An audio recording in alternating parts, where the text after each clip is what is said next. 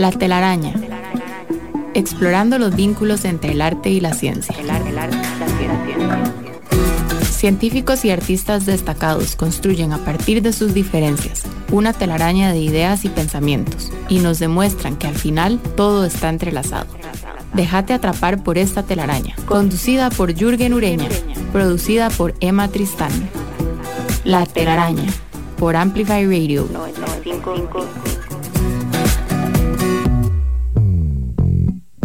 Buenos días, mi nombre es Jürgen Ureña y les doy la bienvenida a un episodio más de La Telaraña, el programa de conversaciones con científicos y artistas que se emite cada lunes a las 7 de la mañana acá en Amplify Radio.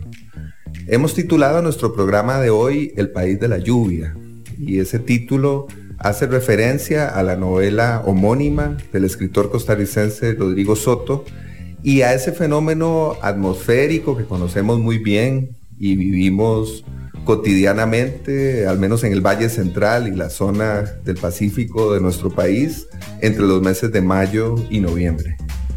La lluvia es un fenómeno que también es, es una conocida fuente de inspiración para pintores, poetas, por ejemplo. Es una especie de paradoja que representa alegría para los campesinos, eh, y preocupación para las posibles víctimas de las inundaciones. Y para conversar un poco sobre esto, sobre estas diferentes dimensiones o posibilidades en torno de la lluvia, nos acompañan hoy el físico atmosférico Walter Fernández y el artista plástico Osvaldo Sequeira. Muchas gracias Walter, muchísimas gracias Osvaldo por acompañarnos esta mañana. Con todo gusto. Mucho, con todo gusto. Gracias. Comencemos, si les parece, con las presentaciones eh, y presento a Walter Fernández comentando que es presidente de la Academia Nacional de Ciencias de nuestro país, una institución que además ha apoyado significativamente a este programa, así que agradezco, aprovecho para agradecerles por ese apoyo. Es profesor emérito de física atmosférica y espacial de la Escuela de Física de la Universidad de Costa Rica e investigador del Centro de Investigaciones Espaciales en esa institución. Cuenta con una maestría en meteorología en la Universidad de San Luis, en los Estados Unidos, y un doctorado en física atmosférica y espacial en el Imperial College de Londres, en, el Reino Unido. En la Universidad de Costa Rica fue director de la Escuela de Física, director del Departamento de Física Atmosférica, Oceánica y Planetaria de la Escuela de Física director del Centro de Investigaciones Geofísicas, vicedecano de la Facultad de Ciencias, entre otros cargos. Es autor de un gran número de artículos de investigación científica, así como de artículos sobre divulgación y enseñanza de la ciencia y sobre temas culturales. Sus principales campos de investigación son los procesos físicos y químicos que ocurren en la atmósfera de la Tierra y otros planetas, con énfasis en la estructura y dinámica de nubes y tormentas, aplicaciones de los satélites meteorológicos, variabilidad climática y cambio global y atmósferas planetarias. Walter, otra vez, bienvenido a nuestro programa. Eh, hay un dato interesante de las Naciones Unidas que dice que nuestro país se ubica entre los 10 países más lluviosos del mundo, una precipitación que ronda los 3.000 milímetros al año. Y yo creo que en ese contexto y considerando además el trabajo pictórico de Osvaldo, al que nos referiremos más adelante, sería muy, muy pertinente entender cómo se forma la lluvia. Yo sé que esta es una pregunta como para un curso entero, pero tal vez lo podemos contar de manera sintética. Este, efectivamente, es un curso que se llama Física de Nubes. Ah, bueno. Y hay otro, Dinámica de Nubes también. Este, para que se forme la lluvia tiene que haber movimiento ascendente de alguna forma, ya sea por calentamiento diferencial, esto quiere decir que algunas partes de la superficie se calientan más que otras, o por ascenso mecánico sobre alguna montaña. Entonces, cuando sube un volumen de aire, la presión en la atmósfera disminuye con la altura. Entonces, ese volumen de aire, conforme asciende, se expande y al expandirse se enfría y aumenta la humedad relativa. Este proceso sigue hasta un punto en que la humedad relativa es cerca del 100%, 100% digamos. Y entonces el vapor de agua que hay en ese volumen de aire se condensa sobre partículas microscópicas, tal vez del orden de una milésima de milímetro. Mm. Hay muchos, se llaman núcleos de condensación y hay muchos en la atmósfera que no se ven, pero que están ahí presentes sobre eso. Entonces, las moléculas de agua se van y se eh, condensan sobre ese, ese núcleo, que a veces puede ser higroscópico, como una partícula de sal cuando rompió las olas, y entonces se va formando una gotita de agua. Mm. Pero tiene que adquirir un radio crítico. Si no adquiere ese radio crítico, este, eh, no se forma la gotita. Bueno, para no cansarlos con el cuento, se forman esas gotitas de agua en la nube y esas gotitas tienen un tamaño de unos 10 micrómetros, o sea, 10 milésimas de milímetro. Y el núcleo sobre el cual se formó tal vez una milésima.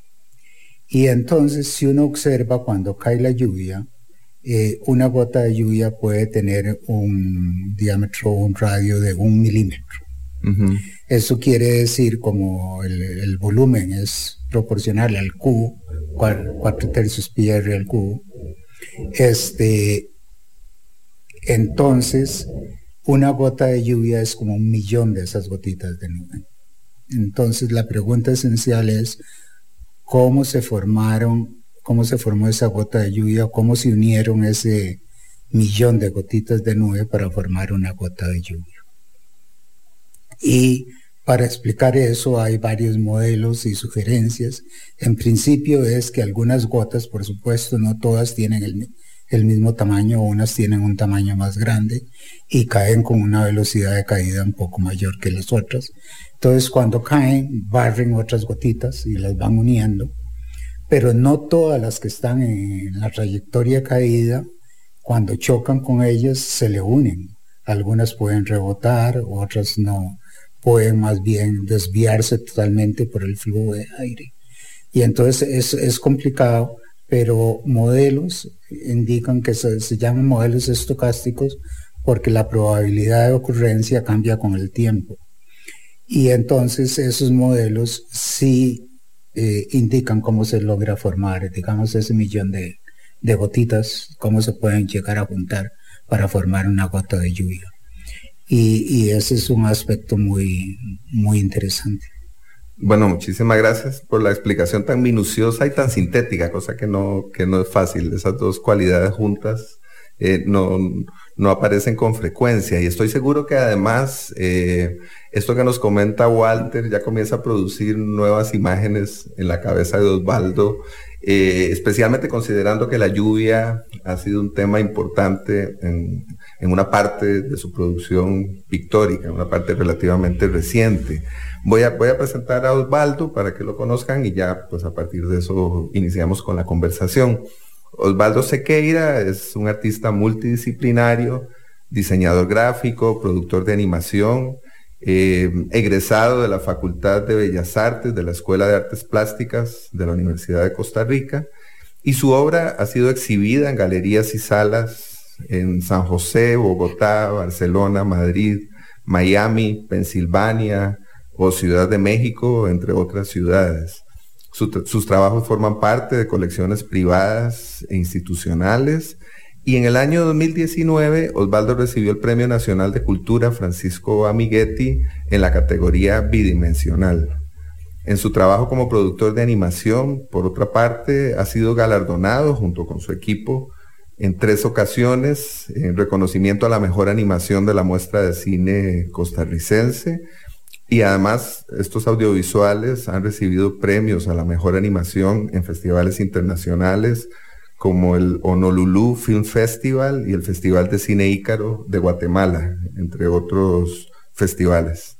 Su más reciente exposición, titulada Transeúntes, Está compuesta por una serie de pinturas en acrílico de gran formato en las que se observa el constante movimiento de personas bajo la lluvia en las calles de San José y esa es la razón por la que básicamente está acá conversando con nosotros. Además creo que vale la pena señalar que esa exposición estará abierta al público hasta el próximo domingo 2 de octubre, es decir, quienes nos escuchan en este momento tienen todavía una semana para asistir a la exposición en la Galería Nacional.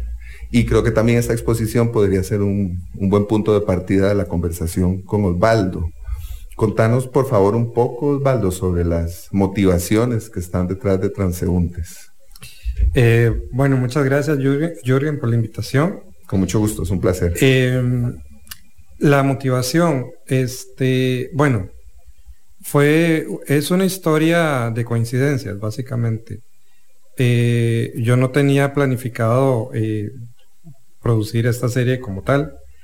Si no fue que un día que venía, iba, yo vivo en Cartago, iba hacia el estudio, el estudio está en Hoyoses, y estaba lloviendo demasiado. Justamente eh, lo que nos acaban de explicar científicamente estaba sucediendo masivamente en ese momento. No sé si, se dice así, ¿verdad? Pero, Pero se entiende claramente, ah. es una imagen clara, ¿no? La lluvia masiva. Exacto. Entonces el parabrisas, el parabrisas no daba abasto, las escobillas no daban abasto para limpiar el agua en el parabrisas. Y entonces estaba yo en el semáforo de Liguerón. Eh, y bueno, se, se forma una imagen en el parabrisas totalmente distorsionada por la lluvia en el vidrio y me quedé pensando por un segundo, pero esto es una imagen pictórica tal cual, ¿no? Y en movimiento, ¿verdad? Porque el agua chorreaba, entonces... Y bueno, me fui con esa idea eh, y empecé a explorar un poco cómo, cómo sintetizar eso en una pintura. Y sobre todo pensando en que tiene que estar la imagen congelada. Y también no quería que se sintiera como fotográfico, porque en ese momento podía sacar la cámara, tomar una foto del parabrisas y pues verse tal cual. y, de ahí empecé a trabajar por la acogida que tuvo, ¿verdad? Con, con, la gente. Hasta hoy día que ya eso fue hace como unos 5 o 6 años. Y pues la, la pieza se convirtieron en un montón de piezas las he exhibido en varias, varias exhibiciones individuales, colectivas, han salido del país, etcétera. Entonces, ha caminado largo la lluvia. Claro, claro. Ahora es un aguacero. sí. Ahora es casi una tempestad. Creo que hay algo interesante en esa capacidad. Al escucharlos, pienso en la capacidad de observación de la lluvia, ¿no? Que es algo que claramente han hecho y que, por ejemplo, en, las obras de, de Osvaldo, aparece la lluvia, pero aparece también de alguna manera, aparecen sus consecuencias o los elementos que generalmente la acompañan, por ejemplo las sombrillas, los paraguas, que son importantes, ¿verdad?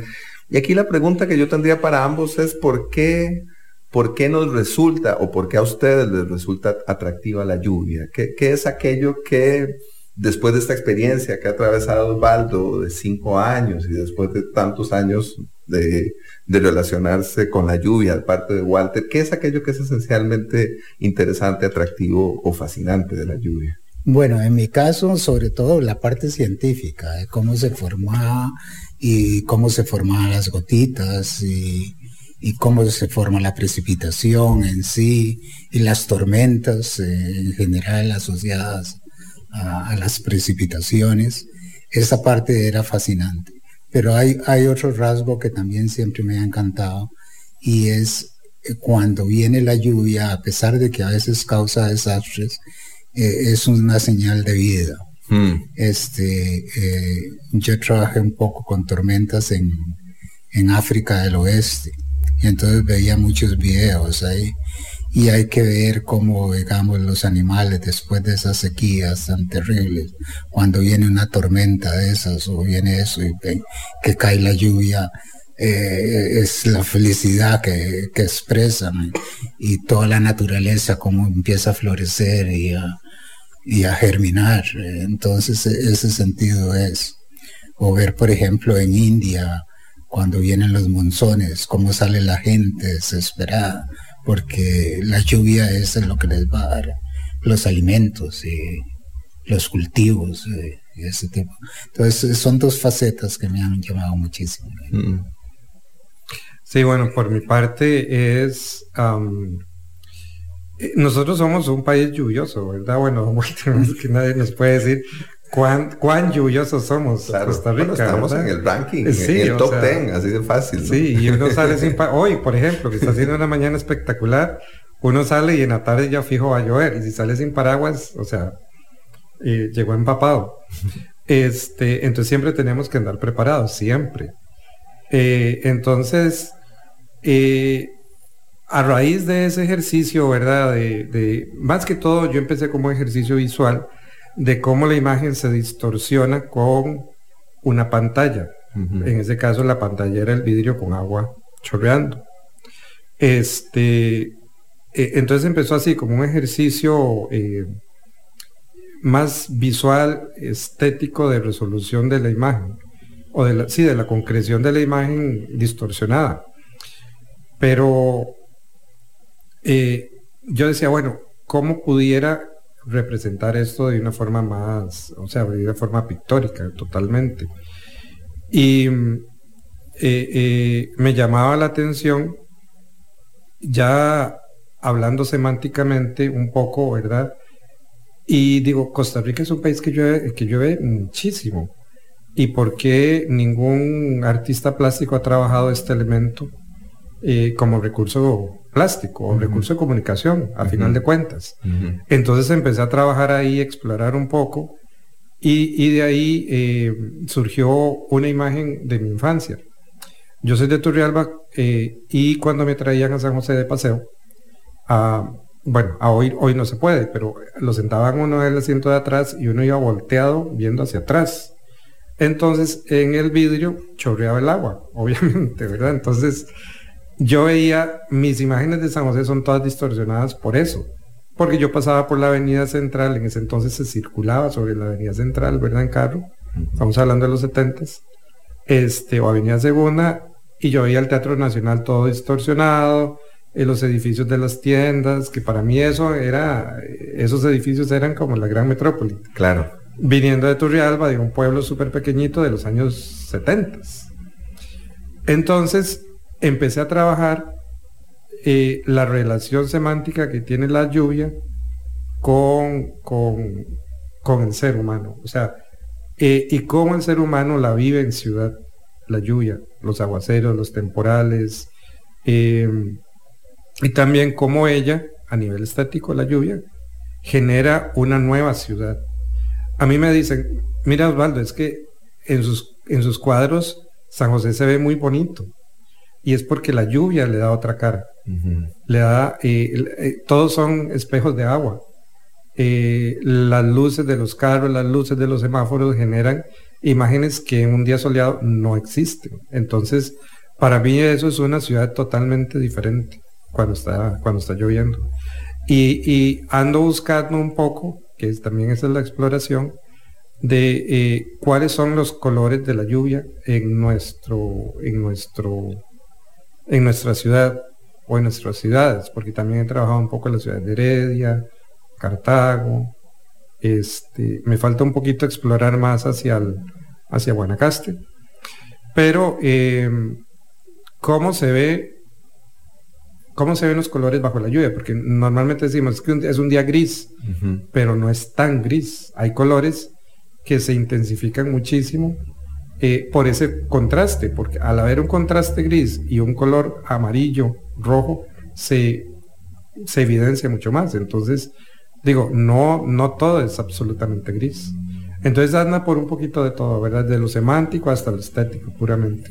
Muy bien. Bueno, pues yo creo que, con esto de momento podemos quedarnos. Ya tenemos una primera aproximación a ese tema amplio y fascinante que es la lluvia. Vamos a hacer acá una pausa y ya volvemos. La telaraña en Amplify Radio 955.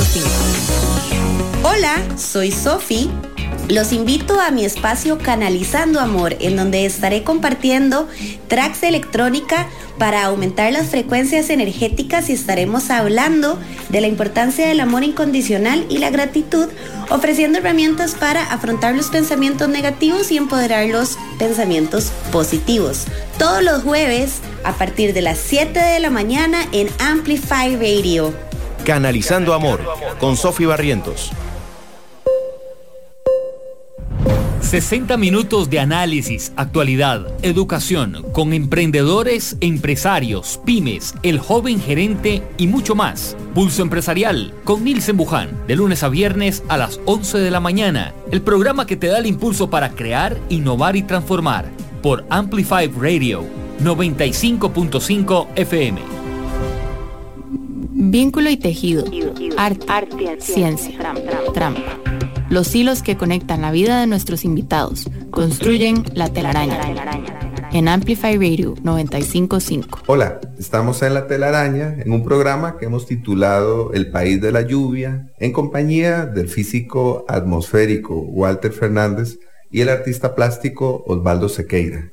Le solicitamos a Walter una canción, como hacemos habitualmente con nuestros invitados, y nos propuso escuchar Have You Ever Seen the Rain, que podríamos traducir como ¿Has visto alguna vez la lluvia? Cosa que en este país ya sabemos, la hemos visto muchísimas veces.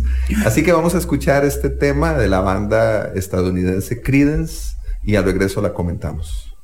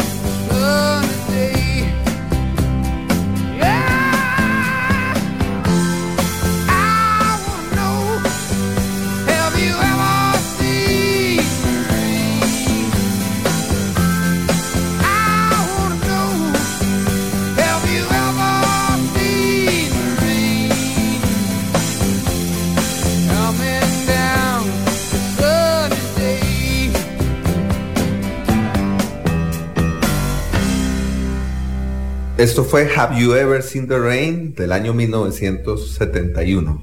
Contanos, por favor, Walter, ¿por qué nos propusiste escuchar esta canción? Bueno, la canción en sí es lindísima, ¿verdad? Pero a su vez también tiene una letra muy interesante porque él, bueno, pregunta por si uno ha visto alguna vez la lluvia, pero después dice que alguien le dijo que este, eh, antes de la lluvia hay calma, es un periodo de calma. Viene la tormenta y, más o menos hace que esa ha sido su, vida, pero que después de la tormenta, este, generalmente le han dicho que también un día soleado eh, cae lluvia. Bueno, si, fuera una tormenta, exactamente si no hay nubes no, no caería, pero si ha pasado la tormenta, los remanentes de las nubes ahí, aunque haya salido el sol, llega una llovizna a la persona.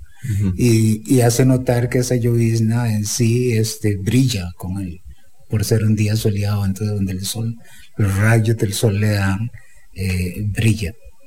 Y, y hace notar esa parte y, entonces lo asocia como con, su vida y vuelve a preguntar, ¿has visto alguna vez la lluvia eh, caer en realidad? Eh, caer en un día soleado. Claro. Y entonces él hace la pregunta y este y es muy bonita la, pieza. Sí, sin duda. Creo que además mm, volvemos un poco al, carácter simbólico o emblemático de la lluvia que se refería hace un momento Osvaldo, cuando podemos pensar que en, que en esta pieza musical la lluvia puede ser leída de diferentes formas. Cuando hablamos de la tormenta, de la lluvia, del sol, del brillo, ¿verdad? Estamos hablando no solamente de lo, de lo que literalmente dice la canción. Sí, e, este, bueno, eh, cuando me, propusiste venir acá, eh, me dijiste, bueno, es que la lluvia ha sido un recurso eh, artístico muy utilizado, ¿verdad? Y es que eh, como decía anteriormente, la lluvia en su momento lo cambia todo. Bueno, igual te este, lo confirma ahora con lo que nos estaba comentando, ¿verdad? Y, eh, de, esto, de las ciudades en África, de los, lugares en África y todo, ¿verdad? Cómo, cómo celebran la lluvia, porque les trae cosas nuevas, cosas diferentes, cosas beneficiosas. Este, y para los artistas ha sido una, un recurso muy, muy usado. Eh, al igual que otros, otras, eh, de, pues otras cuestiones, ¿verdad? Hacia eh, el sol como elemento, la luna como elemento narrativo o, tema de, de, inspiración. No me gusta la palabra inspiración, porque, o, el punto de referencia, digamos, para iniciar algún proceso creativo. Entonces la lluvia no, no, no viene a ser un, un, elemento menor, más bien es muy, muy utilizado y sobre todo en la música. En la música se usa muchísimo la lluvia como elemento. Claro, claro. Bueno, hoy vamos a escuchar alguna música asociada a la lluvia y por supuesto se nos quedará por fuera muchísimo, ¿no? Se dice que Chopin, por ejemplo, compuso su famoso preludio número 15 en medio de una tormenta y que esta especie como de gota que escuchamos, esa nota constante se refiere a eso, se refiere a la lluvia. Hace un ratito Walter nos comentaba sobre la forma, de manera muy sintética, asombrosamente sintética, la forma en la que se produce la lluvia. Y yo em, me encontré por ahí en internet una publicación em, en la que Walter fue coautor titulada Variación estacional del viento en Costa Rica y su relación con los regímenes de la lluvia. Y creo que eso nos permite llevar la conversación a otro lugar, a las relaciones entre la lluvia y el viento, que creo que sería interesantísimo conocer un poco. Creo que es una relación que generalmente contemplamos de forma muy superficial o que se nos escapa habitualmente, ¿no? Ok. Sí, hay dos formas en que está relacionada. Una es en la formación de la lluvia por este por movimientos ascendentes que produce el viento y generalmente son debido a calentamientos diferenciales. Este, digamos, en el día las eh, eh, las laderas de las montañas se calientan más que las áreas adyacentes, entonces hay un viento que sube a través de la montaña y eso genera eventualmente ascenso y precipitación. Entonces, eh, los vientos en general están asociados y sobre todo combinados con la topografía de nosotros eh, en la formación de la lluvia. Por otro lado, una vez que se forma una tormenta o una, o una, una nube de esas intensas que se llaman cumulonimbus, que producen lluvia muy fuerte, este, eso trae asociado vientos extremadamente fuertes. Cuando cae la lluvia, también cae corrientes descendentes de vientos muy fuertes. Entonces, son las dos facetas, digamos, en que los vientos están asociados a, la, precipitación, tanto en su formación como en, en su generación ya propiamente de la lluvia.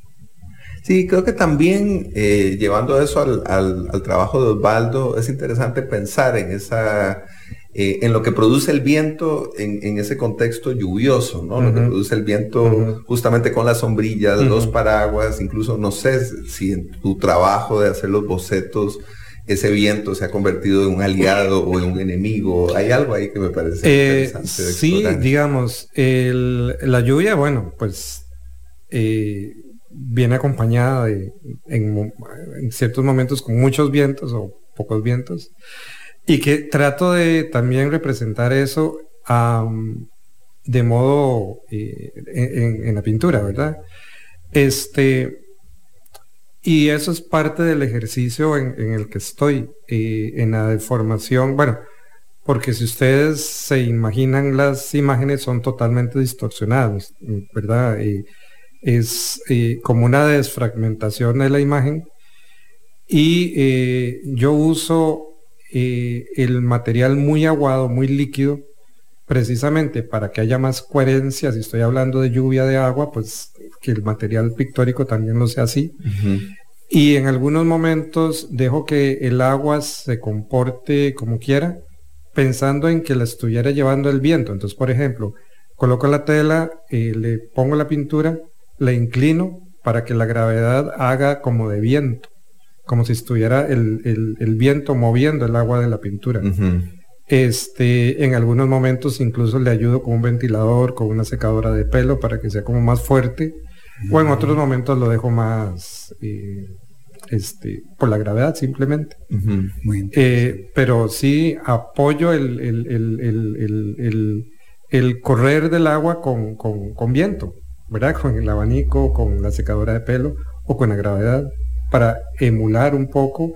Eh, claro, tal vez em, eso lo siento yo en ese momento. En algunos momentos es muy evidente en la pintura, en otros es más sutil como es en la vida real, ¿verdad? A veces tenemos un viento en un aguacero, un viento sutil, en otros que se nos lleva el, bueno, que nos destecha las casas incluso.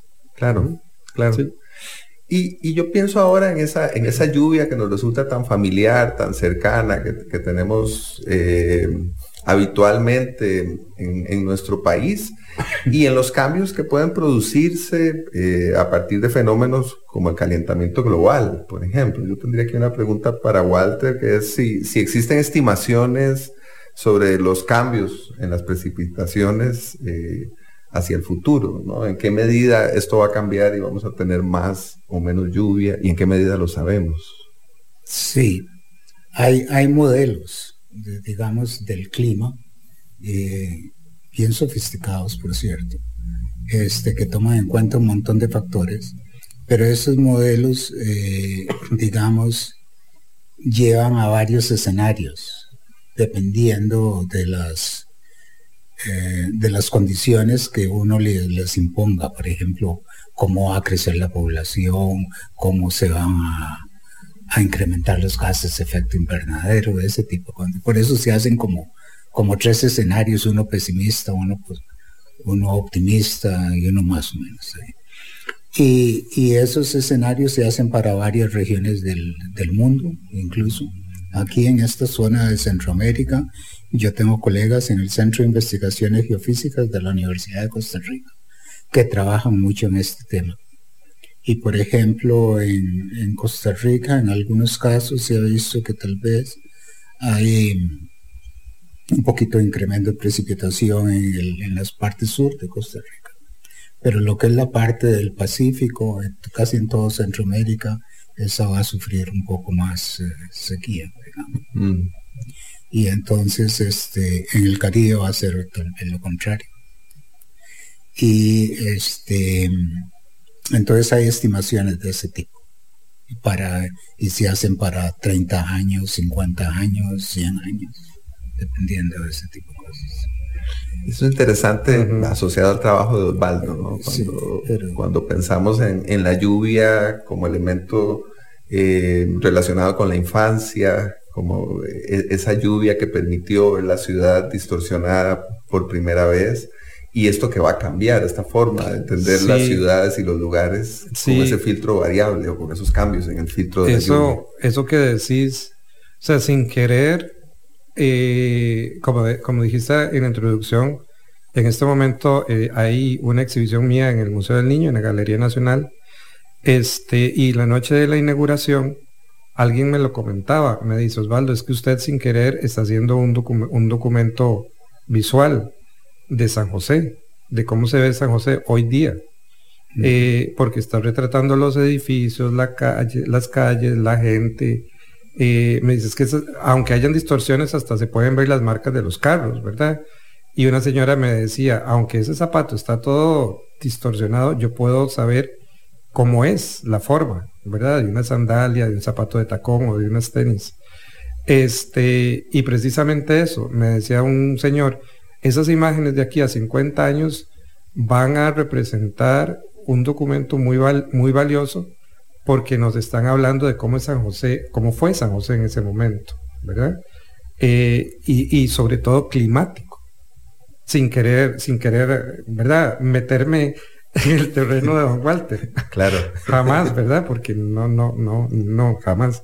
Pero eh, sí un retrato visual y me dice, y es que es muy diferente a que sea una fotografía, porque este, se está trabajando ya desde una, desde, o sea, desde una forma representativa, que es la pintura, ¿no?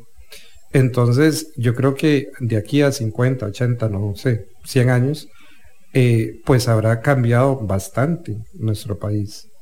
Y, y, como digo, sin querer, eh, eh, lo que estoy haciendo se va a convertir en un documento referencial. Claro, claro. Bueno, muy bien. Creo que, creo que estamos sumando más elementos a la conversación. Estamos entendiendo la lluvia en su complejidad o nos estamos acercando un poco más a la complejidad de la lluvia. Vamos a hacer acá una pausa y ya volvemos. La telaraña en Amplify Radio. La telaraña. Hola, soy Jim Smith y quiero invitarlos a que me acompañen todos los lunes a las 4 de la tarde a Club de Voces, el programa de bienestar y evolución personal. Vamos a tener invitados, entrevistas y por supuesto tu voz también es importante, así que puedes participar a través de WhatsApp o llamadas. Todos los lunes a las 4 de la tarde a través de Amplify Radio 955. Somos la radio que se escucha ahora una mezcla de música y contenido. Somos cultura, somos arte, somos comunidad. Amplify Radio 955, la voz de una generación. La frecuencia que amplifica tu mundo. Cuando escuchas Amplify Radio, evolucionamos juntos. Evolucionamos juntos. Amplify Radio 955, la voz de una generación. Científicos, artistas, humanos, descubriendo lo que nos separa, lo que nos une. La telaraña en Amplify Radio 955. Hola, estamos en la telaraña, hoy en compañía del físico atmosférico Walter Fernández y el artista plástico Osvaldo Sequeira, conversando sobre la lluvia.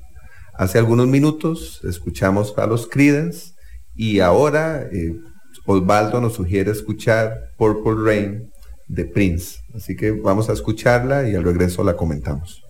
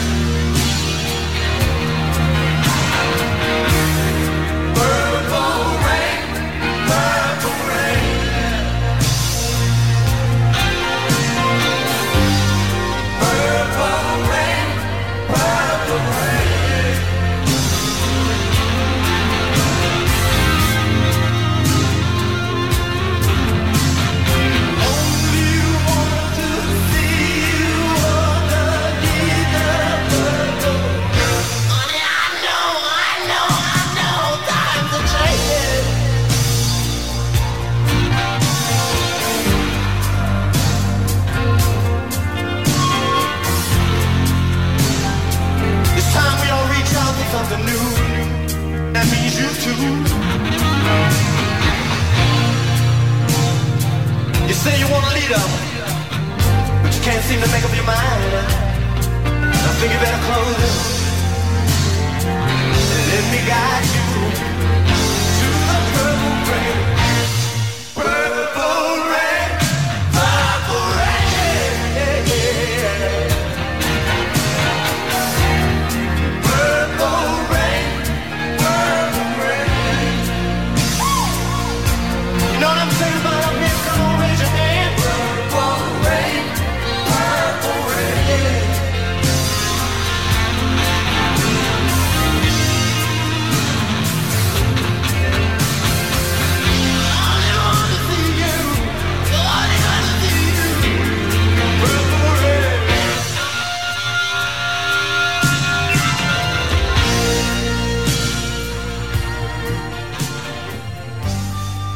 Esto fue Purple Rain, que no solo es el título de la canción que acabamos de escuchar, sino también el, título del disco que la incluye y que a la fecha ha vendido más de 22 millones de copias.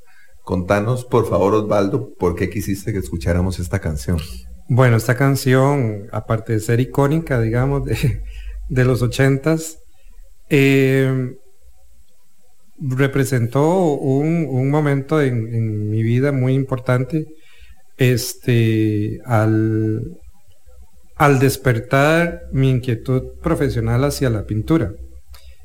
Y eh, pues podría decir que forma parte de la banda sonora de mis actividades cotidianas cuando estoy trabajando. Eh, pero además, ella como que representa, eh, ya en sí, digamos, en forma simbólica con respecto a la lluvia, como ese sentimiento de, angustia, soledad que muchas personas conectan con la lluvia o conectamos, ¿verdad? En algunos momentos. Este, y bueno, la canción habla de como de la finalización de, un, de una relación, de un amorío o, algo así. Este, y como que transmite toda esas, eh, todo ese cúmulo de, de sensaciones eh, nostálgicas, de, vacío incluso, que a veces la lluvia provoca en las personas.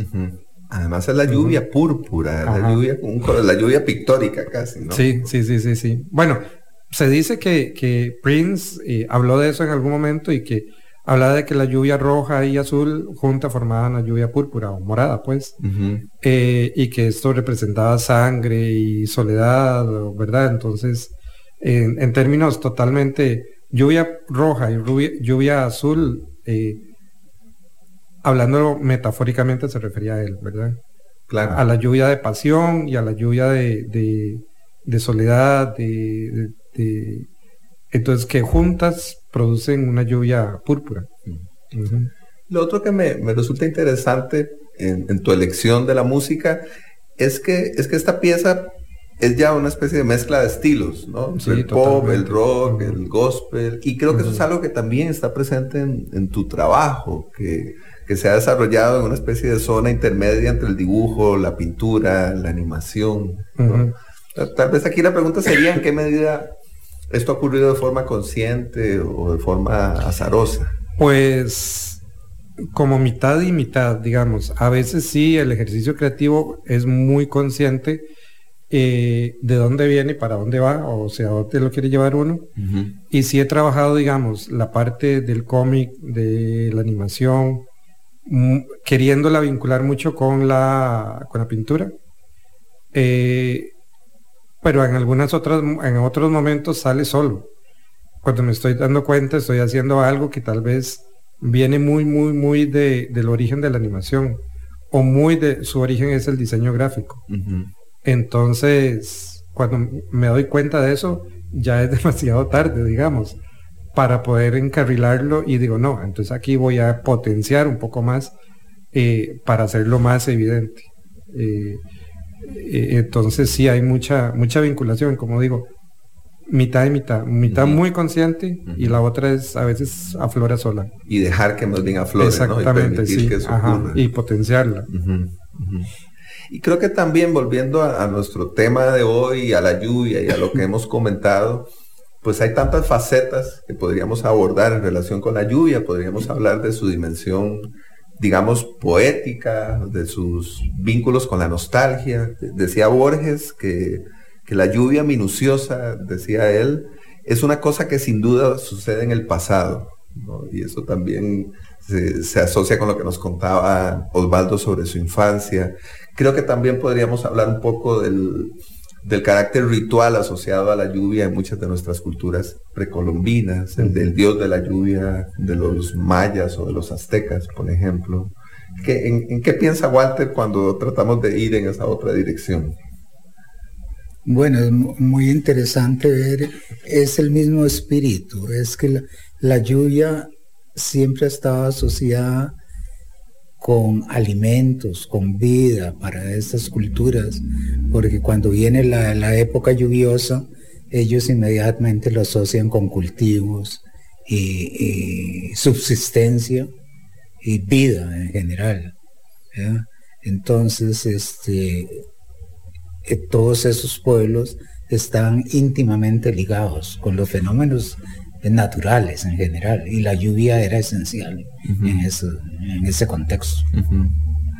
Y luego también llevando esto a un territorio incluso más, eh, sí, más, asociado a la nostalgia, por ejemplo, el, beso bajo la lluvia, ¿no? Ahí creo que hay una serie de imágenes que pueden terminar convirtiéndose en una especie de tarjeta Hallmark, ¿no? Pero creo que son inevitables. Pensamos en la lluvia y, nos remitimos a esos momentos. Sí, sí, sí. Eh, precisamente momentos como esos, eh, yo trato de irme hacia otros terrenos un poco menos explorados.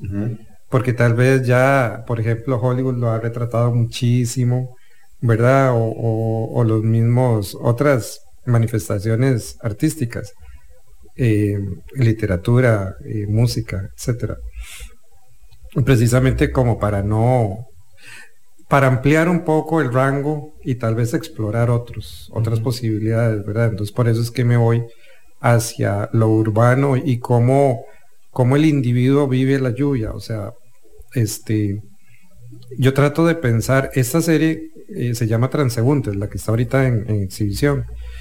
Y mi idea es, o sea, cuando coloco los personajes, yo pienso que las figuras para mí son personajes, o sea que cada uno lleva un mundo en sí y, qué pasa en la cabeza de cada uno de esos personajes, sean que los tomo de una referencia fotográfica o sean inventados, este, pero cada uno carga su mundo, ¿verdad? Y, también como la lluvia a veces hace que uno eh, como que se explore a sí mismo, ¿verdad? Porque no sé, eh, la lluvia como que genera cierta sensación como de individualidad o de soledad o de ensimismarse uno para poder hacer introspección.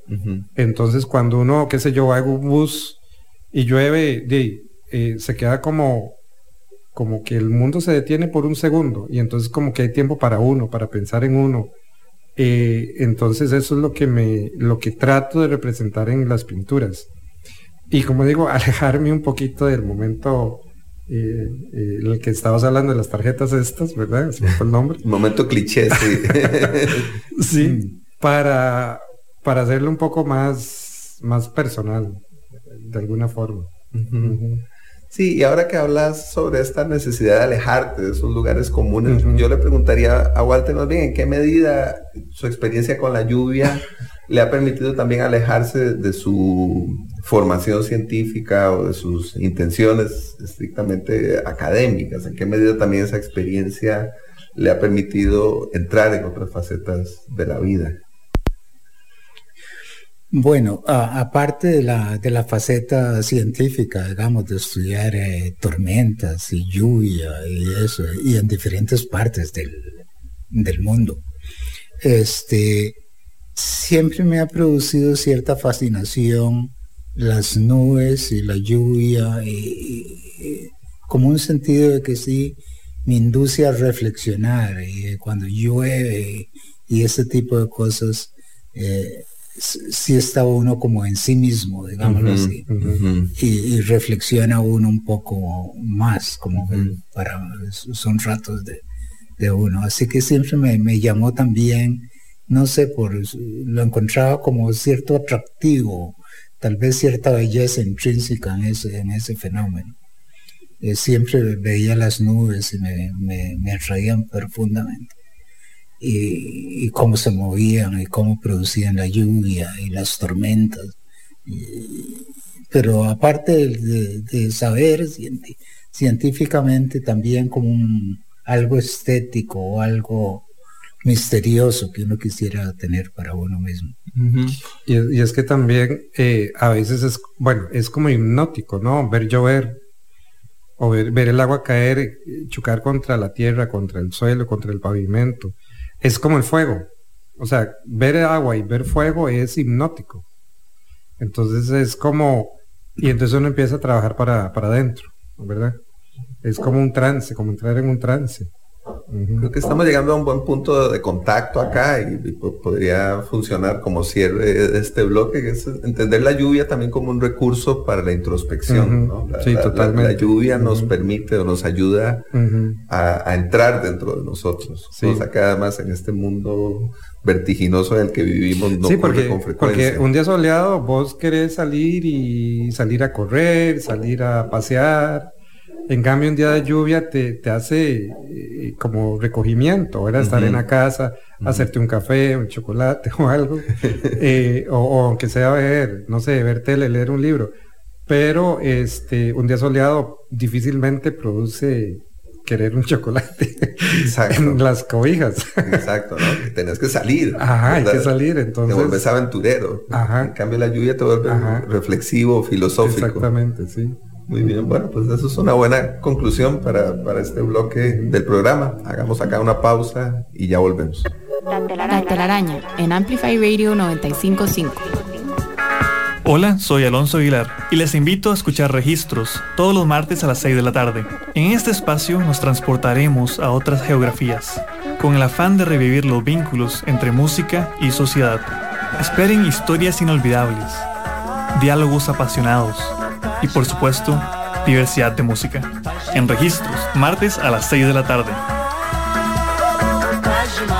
Por Amplify Radio. La voz de una generación.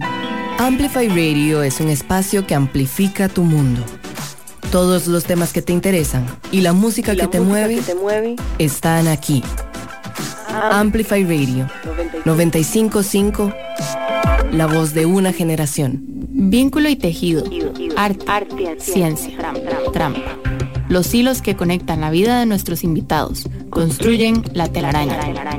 En Amplify Radio 955. Hola otra vez, estamos atrapados en la telaraña, en una, la que hemos conversado sobre la lluvia, eh, con el físico atmosférico Walter Fernández y el artista plástico Osvaldo Sequeira.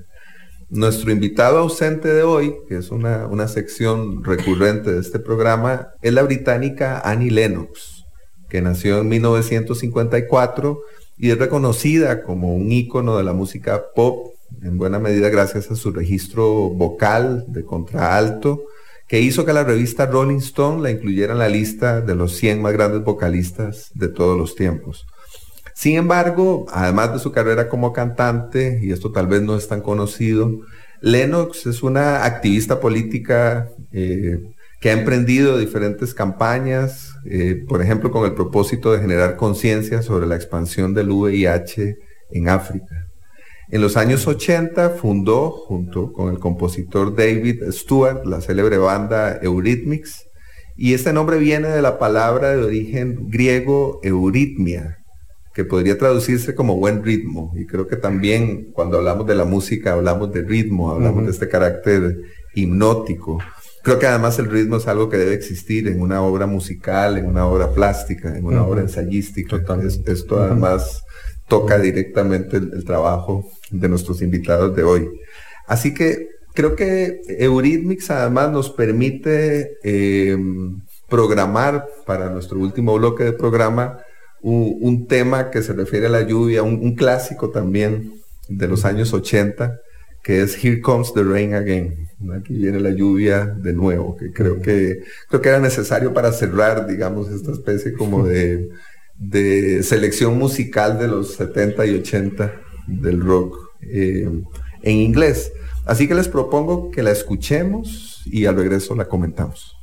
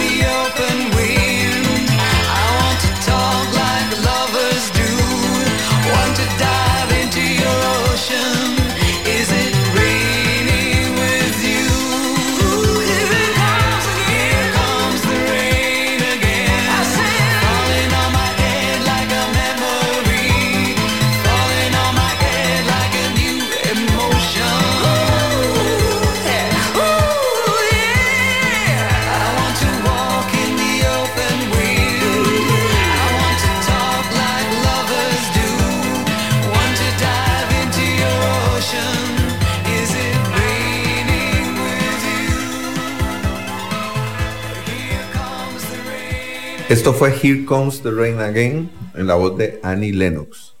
¿En qué piensan cuando, cuando escuchan esta canción? Bueno, a mí me trae muchos recuerdos porque era, siempre ha sido de mis canciones preferidas, digámoslo así.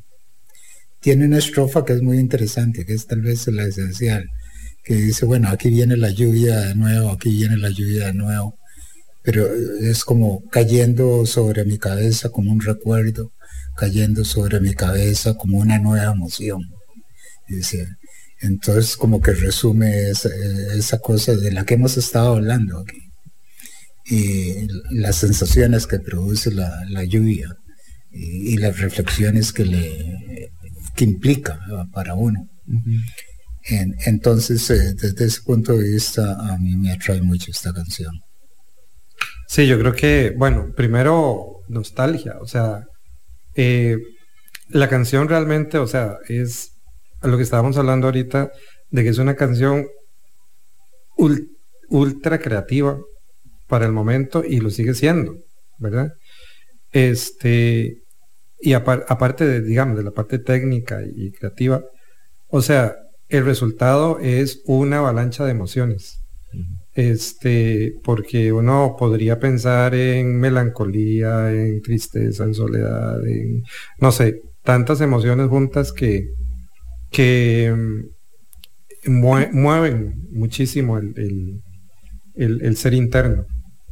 Eh, y eso es lo que hace la buena música, ¿no? Conmover, literalmente. mover y conmover. Exacto. Sí, tiene también esta cosa misteriosa, ¿verdad? De, alguna manera la, sí, que tiene como un halo de misterio. como, como, como la propia lluvia, ¿no? Hay algunos de los adjetivos que hemos utilizado para referirnos a la lluvia que creo que podríamos utilizar también para referirnos a esta canción. ¿verdad? Tiene esta cosa hipnótica, recurrente, misteriosa, suave también, ¿no? Suave y, potente al mismo tiempo, ¿verdad? Porque es una canción potentísima pero sutil, suave. Como la lluvia. Como la lluvia. como la lluvia misma. Como la lluvia. Sí, yo creo que es una, es un piezón. Definitivamente, la, mejor forma de, cerrar nuestro programa de hoy. Sí.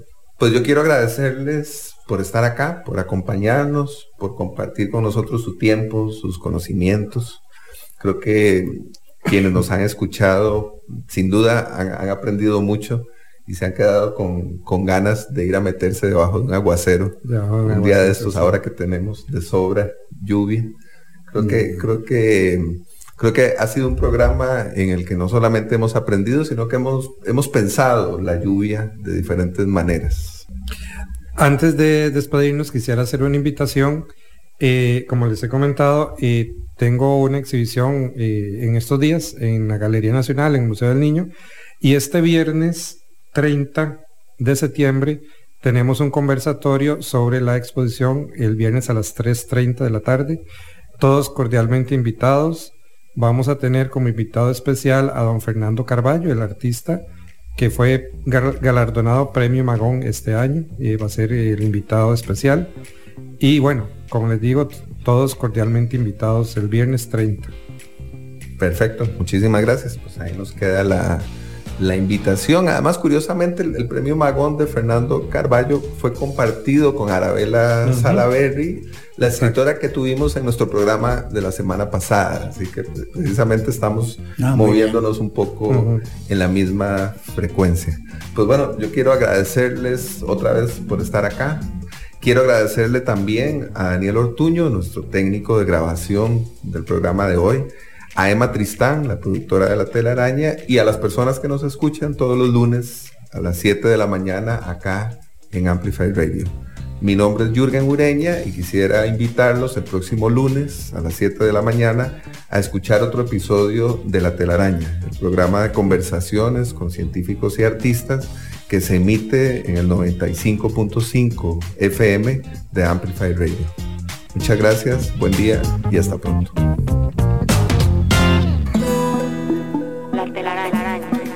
Explorando los vínculos entre el arte y la ciencia.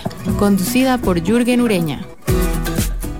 Déjate atrapar el próximo lunes a las 7 de la mañana por La Telaraña. La Telaraña. en Amplify Radio 95.5.